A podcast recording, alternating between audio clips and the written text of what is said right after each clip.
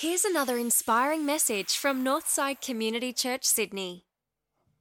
Well, here's one thing that we all have in common with each other this morning trouble.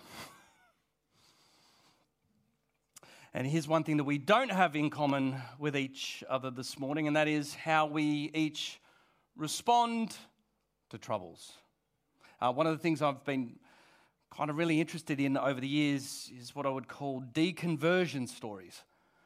I've been fascinated in the way that uh, people who have had amazing faith and vibrant faith and alive faith and head to church every Sunday faith and read my Bible every faith somehow walk away from the faith. An event comes into their life and suddenly they're just no longer here. And one of the saddest parts about the last few years, as many people, particularly Christians, have experienced trouble, is watching people walk away from the faith, mainly because of trouble.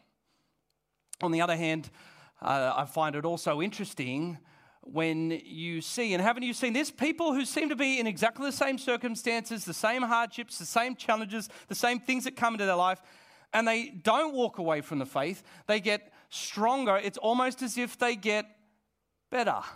Have you seen that? Uh, it, I've seen it with all sorts of people. What is with that? I, I, remember one of the ladies that impacted me the most in my faith over the years was uh, a lady, Deb, who was at my childhood church, St. Paul's. And um, Deb, uh, Deb and her husband were like one of those glamour couples. He was like six and a half feet tall and huge guy and football player. And he was a police diver. And I remember one day at church hearing the news that as a police diver, he'd gone down to look for something at the bottom of Manly Dam and his respirator, uh, in his breathing apparatus, the condensation had frozen over and locked shut. And uh, he just about drowned. He ran out of air. And so, in the space of a week, there was this strapping six foot big guy um, being pushed almost in a vegetative state down the pew of our church. And as she sat beside him for many years. And of course, you know, the story wasn't rosy. The marriage didn't eventually last. And yet it was um, surprising that I was talking to a pastor at a church up there in Chatswood and he was telling about his staff and his team members and what they're all about. And sure enough, on staff was this lady, Deb. How is it that someone that goes through that level of hardship, something that, you know, maybe you and I have never really experienced, still maintain their faith in God after something as horrendous as that? What's with that? I think um, what's really important for you to know too, it would, at this point, it would be really wrong of you to conclude that faith is just, as I say here, a trick or a talent. Now, faith is not a trick or a talent, it's something that you grow. And it would be a mistake to say in your mind, oh, well, she must have just had a bigger dose of the faith gene. Have you ever caught yourself thinking that when we see people do amazing things for God? You see people who have become missionaries, people are doing uh, incredible acts of faith as people, and we just kind of say, well, they were just kind of born with bigger faith. I could never do that. And that's a mistake because we see that faith is something that is grown, uh, grown and it's grown up well by the troubles that come into our life. See, she has what I want to talk to you about this morning. She has what you actually have in yourself in seed form. Um, she had what you have available this morning, and, and here's, here's my proof because you've experienced it. And you don't even have to be a Christian to experience this, by the way. Um, this is just something that you observe in life. But have, have you ever looked back at a situation in your life that at the time you thought, this is going to sink me? And now when you look back at that situation, you go, nothing. Anyone ever had that situation? Hands, there we go. I see that hand, I see that hand, I see that hand. I see Look, there's the proof. You grew. It's almost as if you are better. You're better for it. You're better because of it. I don't know. Maybe you had an exam and it thought it was going to kill you and then you passed. Maybe you had a season in business when you were running it off the smell of an oily rag and you succeeded. Maybe there were times when the finances were low and you had to get rid of stuff in your life, and yet God showed up and you had moments of laughter and joy and sweetness that you never thought that you would have before when you had all this stuff and you survived. Maybe at the deepest level, you've lost a loved one and it crushed you in that dark night of the soul. And then you picked yourself up and you moved on day by day. And you grew. Uh, my one, my one is I want to write a book called uh, How to Parent Your First Child Like It's Your Third. you reckon that'd be a good one? Neville and Liz? Yeah. You'd be feeling that right now. She, there are times when she almost is going to sink you, right? You're out of the eight week type mark. You know, it was like that when I first had my kids. It's, you see it in when you're in the room with the, with the kids. You know, when I first had Zach, I went to change his first ever nappy, and I went and did set, didn't I? I went and got the gloves from the, from the wall in order to change his nappy, right? When Chelsea was born, she came straight out of Kristen. There's blood and oop and gook everywhere. And I'm just like getting in there. I'm clearing it out of her mouth. I'm white. Give us a, telling the nurses, give me a towel. Here we go. And even the nurses said, Oh, you can tell he's a dad that's already had some kids. Things that you think would seek you at the time, you go, It's nothing. So here's the question. Like, if you can look back at those situations and say, well, you know what? I thought they were going to kill me, but I survived and I was better because of it. Then could it be possible that you look to the current and the future situations in your life that are causing you the fear and the anxiety right now and declaring in faith, because of what's happened back then, I can be better because of it? Is it possible? Now we're getting somewhere. This is your superpower. Your superpower that you have this morning is your ability to choose to choose how you respond to the way that trouble comes into your life. You can choose how you respond to how tr- trouble comes in your life. You can choose as to whether you're going to be the sort of person who walks away or the person who stands firm and stays with it and is a person of faith. You can choose to do that. In fact, it is the choice that will make all the difference. And now, before I go any further, I recognize this morning that there are people in this room, and you are right in the middle of it. And I know that already, you know, for what you are going through at the moment or what you're facing this week, you are facing things where you're saying, Sam, if you knew what I was going through, you wouldn't be so preachy, preachy up there. You wouldn't be laughing, you wouldn't be making jokes. And my pastor's heart says, I get that. And my hope is for you this morning that if you hear the gift of what the followers that went before us in this faith that we call Christianity, what it, what it gives you to transform the circumstances that are ahead of you. If, you. if you just knew what was ahead of you, I just beg you to stay with us for three to five more minutes at least. Because you're not alone, and this is nothing new throughout history. The first followers of Jesus in the first century, first couple of hundred years, they understood what it was like. And these people who followed Jesus, the early authors of the New Testament, which is really um, it's, it's not some religious book, it was just a bunch of blogs that were placed together of their personal experiences. People who were in hardship and suffering. And when they went through, for them, suffering and trouble were the norm. There was no smashed avocado on toast, right? There was no movies on the weekend. It was a life of incredible hardship, and we are the benefit. The, have you ever thought the whole reason they're here is because of the way that they endured through that hardship and suffering?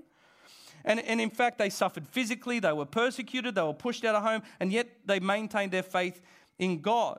And they saw and they felt the tension that you and I feel, and it's not just a Christian thing, this is a thing thing. We feel the tension that if you Christians say that God is so good, and if God is so for you, the way that you quote that from that scripture in Romans, then why are we dealing with all of this junk? Ever felt that? Come on, be real, Christians. The tension that we all feel.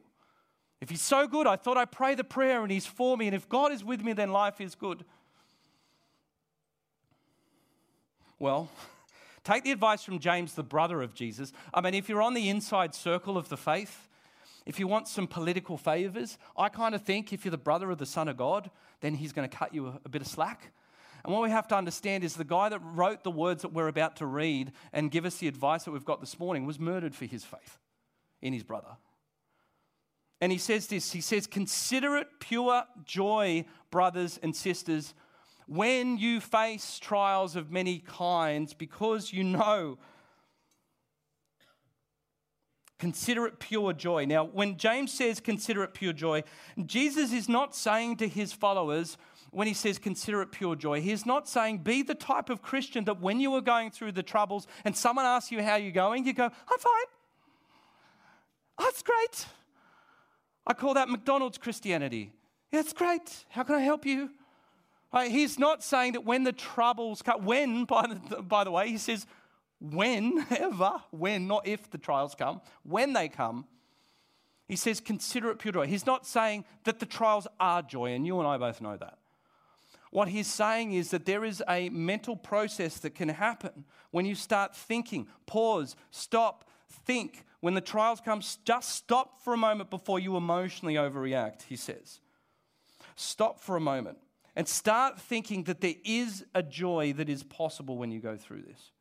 And here's why. Verse 3 because you know, underline, you know, that the testing of your faith produces perseverance.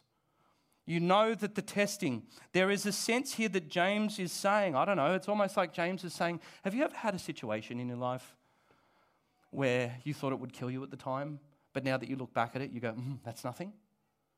James is kind of saying that. You know, you've experienced the faithfulness of God in the small things, so when you're in the current trial, you know this. You know this. He's reminding you you can be better because of it. And so, if you are ready now to tap out and to give up and to walk out and to stomp out, James says, Stop. You know. This may be for some of you this morning. This may be for some of you, it's your last shot this morning. Maybe for some of you, you're watching online because you saw the title of the YouTube clip and you're just wondering how I can be better because of it. Maybe that's for some of you, you think this is my last shot, and if God is so good, then I'm going to give him a chance and something miraculous needs to happen this morning or I'm done. And if that's you, then listen to this, verse 4. Let perseverance finish its work so that you may be mature and complete, not lacking anything. Hear that? Let perseverance finish its work. That's a weird phrase, isn't it? Let perseverance, let just standing still and holding out finish its work. You hear what he's saying? He's saying, and I've come to discover this in my life, that at times there is work in the waiting. It doesn't feel like it at the time. You feel like you're getting crushed. You feel like you're not going to make it through. But he says, just hold out. Let the process of the holding out finish its work. There's work in the waiting. Part of what causes this, I should have walked out, they deserve to give up and they don't kind of faith, is the person who chooses to stay knowing that this is the primary way that we grow in our faith through hardship and trouble. Now, it's not just faith, by the way. It's not just faith, by the way. Some of you ridiculously pay people huge sums of money each year to bring trouble and pain into your life. And they're called personal trainers. right? You've understood scientifically how this works. You go and you give up your good 50 bucks a session to say, cause me more pain, please. Right? It's crazy, isn't it? Who the heck would ever do this in their life, right? It's because people understand that when it comes to growing physically, that there actually is the mechanism of the fact that the pain is the thing that causes the growth. It's when you get to rep six out of 10 and you don't think you can make it, and you just have to say to yourself, There's work in the waiting, there's work in the waiting, there's work in the waiting. That's how troubles can feel like sometimes, can't they? Troubles can feel like rep number six out of 10 with 105 kilos on the shoulders, right? And so, if it's true of our physical life, let me tell you this morning what James is saying is it's true of the spiritual life. If you're a person of faith, faith is not a trick or a talent, faith is a spiritual muscle. Faith is not gullibility. Faith is considering the things around you and growing through the process of trusting in God. I mean, like if the barbell was here and I saw it and I need to do some deadlifts, I don't grow the hammies just by looking at the bar and saying, I know that that thing causes muscular hypertrophy. I know that thing is going to give me whopping awesome looking hamstrings. I know that thing is going to grow me, it's going to cause me pain. Like the hammies don't grow if I just look at it. And that's because there's a big difference between believing in the bar and doing the bar. And what's ridiculous is like so many Christians come to church going, I know, yeah, great sermon, Sam, it's awesome. yeah, I believe that I can grow through troubles. I believe that I can get stronger through all this. I believe that I can be better for it. And you and I both know that the growth happens through doing. stepping out in faith, in spite of the anxiety inducing troubles that are coming into our lives, it's trusting that God will do something in all of this. It's the doing that makes a difference. you grow by doing. I call this the stress wood principle. I shared this with some of you a couple of years back. You know, in Texas, they built a thing called the biosphere. And basically, what they did is they uh, created this alternate version of Earth in this plastic dome. And some people lived in there for, I think, three or four years out in the deserts of Arizona, and they grew beautiful trees and creek all through it. And people lived in there amongst the rainforest, and it was all temperature controlled and perfect environment. And what they discovered a couple of years into the experiment is that some of the trees that were in there just started dropping their branches off for no reason. And they couldn't quite explain it until they got the limbs of these trees that were just dropping their branches and looked at them under the microscope and they discovered what the problem was. And they looked at it and they went, Oh, I know what it is. There's no stress wood. It's no stress wood. And what happens in trees is that when the wind blows against the trees, when the wind starts pressing in from the coast and, and starts trying to tip them over, the tree, as a result of the wind blowing against them, develops a particular type of fiber in the boughs called stress wood. And so that's the thing that makes the tree stronger. And so, in the absence of wind in the biodome, the biosphere, these trees had never developed the level of strength that they needed to even hold their own limbs. Hey, have you ever met a biosphere human? you know what they're like. They're weak. There's no gravity about them. That's right, Wendy Sue. Their arms just flop to their side. Wendy Sue's up the back practicing. They kind of look like this. right? You know what they're like? There's not a gravity about them. They're flaky. They're easily pushed around. They walk away.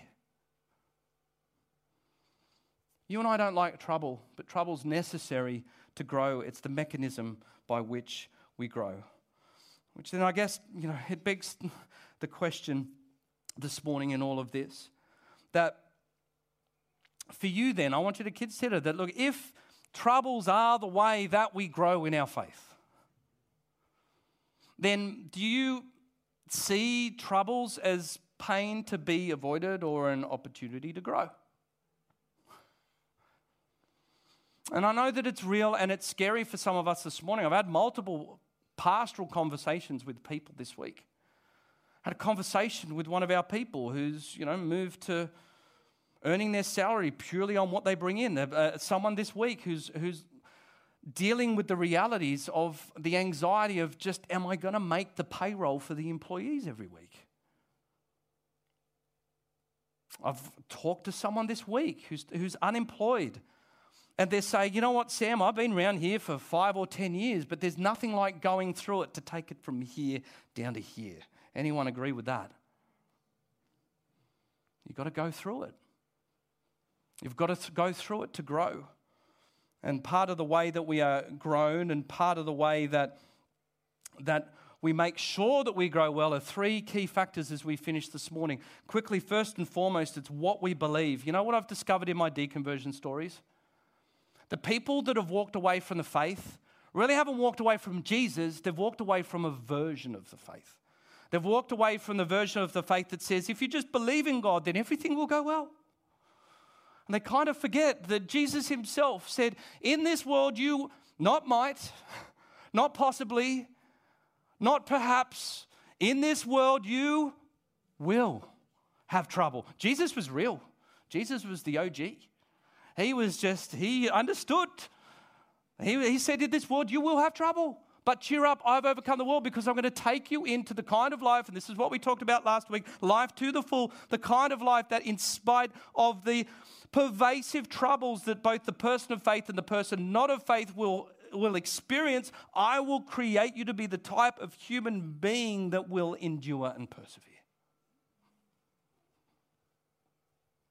So, our testing of our faith actually reveals to us, and here's a great opportunity, what it is or who it is that we're truly believing in. Those that tend to walk away from the faith tend to walk away from a version of the faith.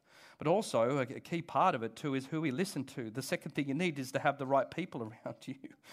You know, if, have you ever had those sorts of friends? And Christians, haven't we had this, right? When you go through hardship in your life, and it depends what branch of the church you're from. Hopefully, you've never been in those sorts of churches where you're going through this hellish trouble in your life, and someone comes up to you and says, mm, Brother, sister, is there some deep sin in your life? Right? In fact, um, Jesus himself was dealing with that kind of thinking. when in John chapter 9, he's there with his disciples and they see a blind man and they say to him, what, what did he do? What sin is in his life? Jesus just Jesus said to him, This it's not about sin, that's just how life is. It's horrible. The guy's blind. Right? Have you got helpful friends around you that help you to see the situation clearly? Have you got friends around you um, that are not like, remember back in the book of Job and his friends, how helpful they were? You know, what have you ever done, Job? Oh, this is crazy. God must not be with you. Have you got friends in your life that remind you of these sorts of truths that we're talking about this morning? Who we listen to is absolutely vital. And the last one is how you frame it, how you see it. When troubles come into your life, are they unfair or are they an opportunity? When troubles come into your life, are they proof that God has left you or do you declare that He's working? When troubles come into your life, are they things where you say, it's going to kill me? No, it's going to grow me. Everything's to do with how we frame this this morning. And it's the things, what we believe, who we're with, how we frame it, that determines this that we all know that generally what makes the difference between a trouble that builds faith and a trouble that breaks faith is how we see the way that trouble can work in our lives. Troubles test our faith, but when viewed through the right lens, they can grow it. so, uh, I want to leave you with a, a life altering, a direction changing destiny determining question for you this morning. And it's a question I've asked you before. And you'll find this, by the way, church. I'll keep asking these sorts of questions because, you know, it, you have to listen to something seven times to remember it just as well as writing it down. Have you guys ever heard that statistic? Right? So, for all of you with a notebook up there, Rena, you get a gold star, right? I'll just tell it to you once. Everyone else is getting this seven times. Okay? That's fine. Eric, I see that note. That counts too. um, here's a question How would someone in your situation respond if they were absolutely convinced God was with them? Because what's true for you and I this morning is troubles are coming. And you may well be in the middle of trouble. And your superpower is the fact that you get to choose to choose how you will respond to trouble. And your answer to this question is going to determine the way that you respond to trouble. I know in my life I've responded to troubles in all sorts of different ways, but I've responded the best when I'm absolutely convinced that even though I can't see it, even though I can't sense it, Lord, I'm believing that you're with me. In fact, even better, I'm just I'm just going to work this out as a case study. Even if I don't sense that you're there, I'm going to be the sort of person that steps out in faith, believing that you are with me, expecting that you are with me. See, at the end of the day, there is more going on that meets the eye. And if you are in the middle of it this morning, if you're watching in and you're just ready to tap out and go out, I want to tell you this morning that your troubles are just a chapter in the entire story. And some of you know this already because you've already been through the trouble chapter in your life and you are better because of it. And so imagine if we became the sort of people that when trouble comes into our life, we don't freak out, we don't tap out, but we say, This could be an opportunity to grow. Imagine if we became the sort of people who went, let's not miss this unprecedented and hopefully once in a lifetime opportunity to learn and gain the perspective that we can have from the troubles in our life. Let's not merely settle just getting through trouble. Let's be better because of it. Let's pray. Father, I'd ask that, especially this morning, for those that are in the middle of it, that you would um, comfort those who are right in that liminal space between there's no going back, but they can't see clearly what the future is going to hold for them. Lord, I pray your comfort and peace over them. Lord, I, I pray for those this morning that are staring down troubles.